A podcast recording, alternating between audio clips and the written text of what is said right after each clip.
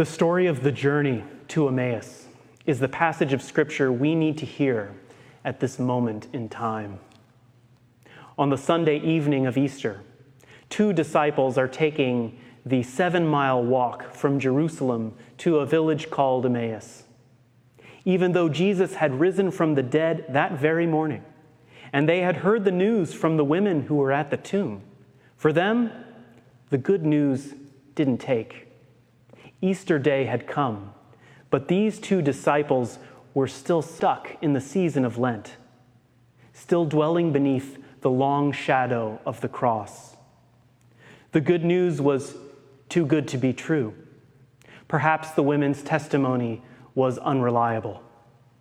They had hoped that Jesus would be the one to redeem Israel, that in him they would find redemption. But instead, all they saw was crucifixion. St. Luke writes that their eyes were kept from recognizing him. On the road to Emmaus, Jesus was with them and they did not recognize him. But their inability to see Jesus goes far deeper than that. Because even before Good Friday, when their eyes saw Jesus, they didn't really see him. They didn't really know who he was and what kind of Messiah he was to be. And that when he said that he would rise from the grave on the third day, he meant it. From the very beginning, their eyes were kept from recognizing him. I wonder if that is a feature of human experience, that we can't recognize Jesus when we see him. Even when God in the flesh walks among us, we cannot see it. Our eyes are clouded by all our preconceptions of who we think that Jesus is and what his purpose is and where he is to be found. But if our eyes were suddenly opened, we would be amazed by what we saw. And we would see that he was with us all along, even as we were walking in the shadow of the cross though our eyes were kept from recognizing him. What does this mean for us in a time of pandemic and plague? We're traveling down a bleak road, and we don't know when it ends or where it goes. We witness the death of thousands, with thousands more yet to come. We are experiencing the collapse of everything we thought we knew about what normal life should be.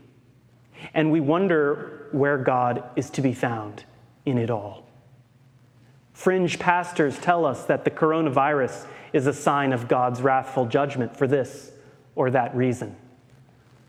We know better, and yet we still struggle to recognize the face of God in the pandemic. Where is Christ, and why does he seem so distant? like the disciples traveling on the road to Emmaus. Christ is present with us now, even though we fail to recognize him. He has said that he will be with us always, even to the end of the age.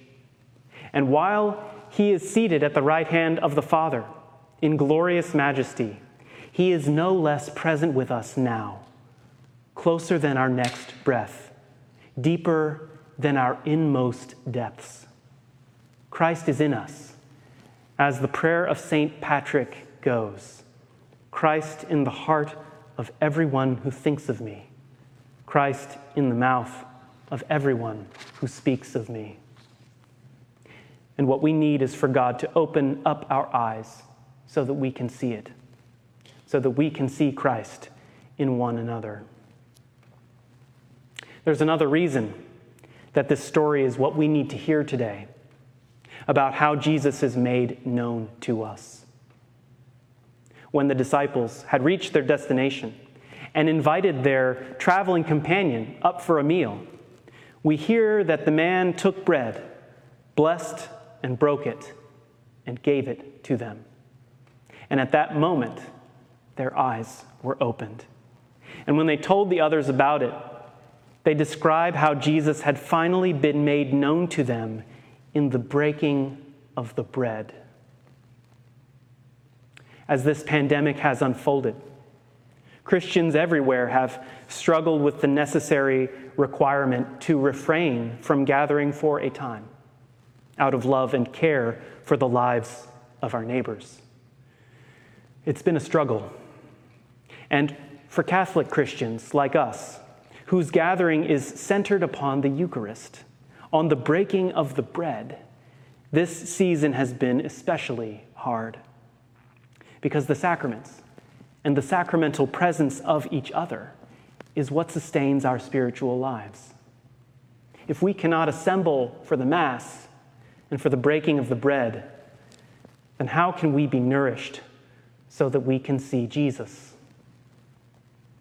This is where Luke's story is so amazing and so necessary for us at this moment in time. Jesus had hundreds of disciples, thousands maybe, including entire households, women and children, probably tens of thousands of disciples. But how many disciples were present when Jesus made himself known in the breaking of the bread? Just two. Two disciples, only one with a name. Jesus breaks bread with just a few and makes himself present to them. And his presence is not only for them, but for the whole community of faith, even where only two or three are gathered. At a time when only handfuls can gather in person to make Eucharist and offer the sacrifice of the Mass, we need to remember that the whole church knows the Lord Jesus, even if only two are breaking bread. Even if we are distant from each other, we hear the testimony of the two and know that Christ is present. May God open the eyes of our faith to see it, to see that Christ is present. Even if we are distant from one another, Christ is not distant from us. He is in the heart of everyone who thinks of us, in the mouth of everyone who speaks of us. He is with us always, even to the end of the age. The hearts of the disciples burned in the presence of Jesus, even before they saw him. May our hearts also burn with the fire of love for God and for one another. Amen.